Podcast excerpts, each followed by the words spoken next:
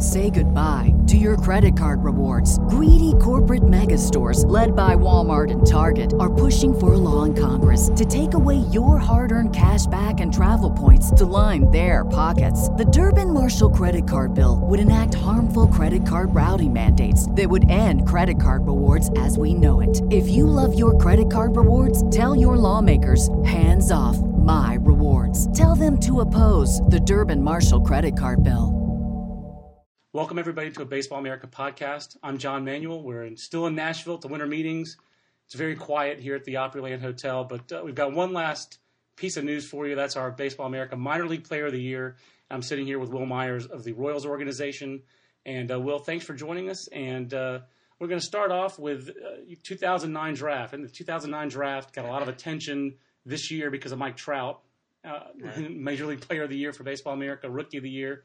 He was the top high school player, uh, you know, subsequently from that draft class. Right. Uh, 25th overall pick. You went in that draft class, and we were just looking at it uh, b- before we were recording at the state of North Carolina. What a big year it was! The year that you came out in North Carolina in 2009. Just talk a little bit about what it was like going through the draft process as a as a high school player, and how things worked out for you. Did it work out kind of the way you hoped it would, the way you thought it would? Kind of surprises along the way in that in that draft year. Yeah, the the, the draft uh, draft year was a great year for me. You know, it was it was a lot of fun uh, to be able to go through that process. Um, you know, I was committed to South Carolina, but you know, I had to entertain the draft with you know, um, with uh, you know my what I had, and um, but no, it was a lot of fun. I enjoyed it. You know, being able to uh, talk to a lot of the scouts, play in front of the scouts all the time, and um, you know, it was one it was one of the most fun processes I've ever had. Uh, just going through it, and um, you know, once it got to draft time. Uh, I know I was talking to my agents a lot, figure out what you know what teams exactly wanted me and all that stuff. Um, but you know, it was it was a lot of fun. It was, I mean, I don't really know exactly you know what right. everything to say about it, but you know, because everybody's just different. Well, South um, Carolina, you mentioned that. I forgot about that part. We've talked about that in Omaha the last three years. right. You know, we make jokes about, well, here's where Christian Walker's hitting. This is where Wil Myers would hit. I mean, you ever yeah. watch them on in, a, in, in Omaha and think, man, I should be catching I could catch, uh, you know, Michael Roth barehanded or any of that. Yeah, yeah, no, no. I was, yeah, I was committed to South Carolina. They were a great school. Obviously, you know, going to uh, the World Series three years in a row, um, winning two of them, and then getting the championship game one. But yeah, that'd been awesome to be able to go there. Uh, they obviously have a great program there. Coach Tanner, well, now he's leaving now, but Holbrook taking over. Um, yeah, it'd been definitely cool to be able to go there, but um, yeah, I think I made the right decision. And we were looking at that state of North Carolina. I mean, I'll call it back up on the.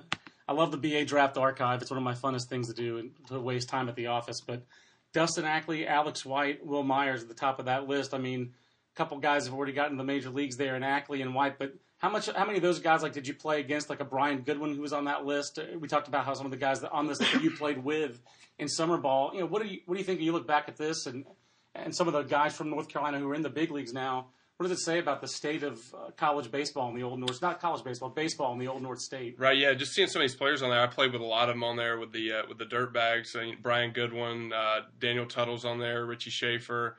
Uh, Levi Michael's not on there obviously because he went to school early. Yeah. Yeah. Yeah. He went to school early, but yeah, there's a bunch of guys on this list. Man, are good players. The state of North Carolina, I think, is one of the best states um, in the country for baseball. We got a lot of great talent there and you went straight from there. I mean, even we got to see you in the state of North Carolina the next year in pro ball over in uh, well, that your draft year in uh, Burlington. Right. Um, I'm, we're spoiled. I love the Appalachian League. Uh, we saw we saw Bubba Starling and Byron Buxton this year, almost 14 million dollars a center fielder in a Appy League game, which was a little crazy.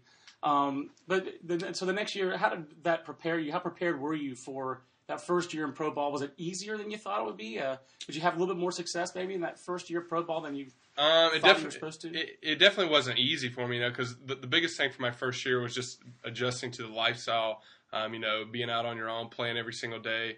Um, you know, I enjoyed it though. I think it was better than you know me being in school and you know all I have to worry about is baseball. But you know, I, I think it was a big adjustment for any any any young player coming through.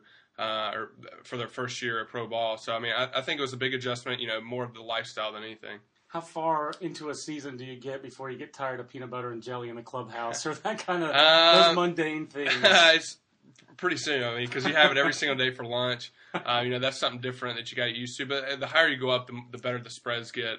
Uh, but yeah, definitely having that was a big adjustment. yeah, that's one of my favorite things about the low minor leagues. Um, I think most of our fa- uh, listeners and readers know So yeah, that, that big year in 2010. I think we had the number 10 on our top 100 prospect list. And then 2011 just didn't seem like, I mean, it was, I wouldn't say it was the exact opposite, but clearly you had the, the physical issues with your knee and then just the offensive results weren't there. Kind of take our listeners through a little bit of that. How'd you injure your knee? Which knee was it? And kind of how that process played out. Right. Yeah. In, in 2011, I injured my left knee. I was actually running out, uh, running to my apartment out of the rain, and, and slipped and fell and cut my knee open pretty bad. I had um, uh, two stitches and four staples in my knee.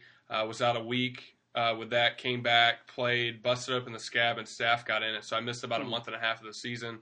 Uh, the the injury honestly didn't have that much to do with it, with my season. It was more just getting out of the lineup and getting out of the swing of things. And you know, once I came back, everybody was already in mid-season form, and I, you know, I only played a couple. I think like maybe 20 games and missed a month and a half. So everybody was already in mid-season form, and I was just, um, you know, I'd only played 20 games. So I think that was the biggest thing, and me not me not having success early kind of hurt my confidence a little bit. And um, know, I think that was the biggest thing is the confidence level wasn't there. Seemed like I only saw you once that year, but I saw you in the fall league. I went out for the Rising Stars game. I can't remember if I saw you on the Friday night before the game or if I saw you in the Rising Stars game. I'm pretty sure you were in that game. But I just remember texting uh, JJ Cooper, who you know does our Royals rankings. I was like, I don't care what he did this year. You got to rank this guy high because you you look like it seemed like your rhythm and your timing was back in the fall league. Was that? I know you put up big numbers there. Right. But did, did you feel like you got maybe back, got that confidence back, and got a little bit of that snap back in your forearms? Yeah, absolutely. Because I, I know uh, you know after the season, a bunch of people were doubting you know my ability to be able to hit, and uh, I knew going to the fall league, being able to have a good fall league would you know kind of regain that status. So what I want to do is just go out there and have a good you know have a good fall league, uh, play with some confidence, and just know every at bat you know I was going to hit something harder or get a hit and uh, that's what I was able to do every time I was in the box. You talked about being in the lineup, you know, just being in the lineup every day to get, keeping that rhythm, see pitches, that kind of thing. I guess that's what happened really for you in 2012, and to stay in the lineup every day. Not like they were going to take you out, but center field, right field, third Right. base. Um, was it more difficult to stay in a rhythm when you were moving around different positions, or did it actually help you a little bit to focus? Uh, Uh, I don't, to do all I don't want to say it like got me out of rhythm because I enjoy playing all over the, you know, playing different positions. I think it, I I think it kind of keeps it interesting. Uh, but I enjoy playing center field a lot more. Obviously, it's my favorite one. Uh, but I don't think that I don't think that had any effect of you know getting out of the rhythm of anything. I actually enjoyed it because it, you know it made it interesting every day. And this season, I mean, uh, at what point during the year did you know that? Did you feel like this was going to be the kind of year that you could be a? I mean, obviously you aren't thinking minor league player of the year, but at what point in the year was it? Was it May or was it even in April where you thought to yourself, you know, I'm ready for this. This is going to be a big year. Uh, I think you know ear early April uh, after after my first, I think it was after my fifth series of the year when we were back home. I I started feeling really good at the plate. I didn't see no, nothing was really fooling me. I felt really confident in the box. I knew at that point I was like, this is going to be a good year for me. Um, and it's obviously continued um, um, in Double A and then on to Triple A. So I think right around mid-April, maybe maybe a little later April, I, I kind of knew something was going to happen this year. What's been the highlight of your off season so far? you know, besides of course coming to get this award. Right. Um. Yeah. I just think being being home, with my family, uh, just hanging out with all those, uh, hanging out with my family and friends, and just being home uh, with them. Well, we're looking forward to seeing you in the big leagues. Hopefully, this is the last time you're ever eligible for minor league player of the year. But uh, thank you for taking the time. Really appreciate it, and look uh, look forward to talking to you tonight more at the banquet. Thanks for having me.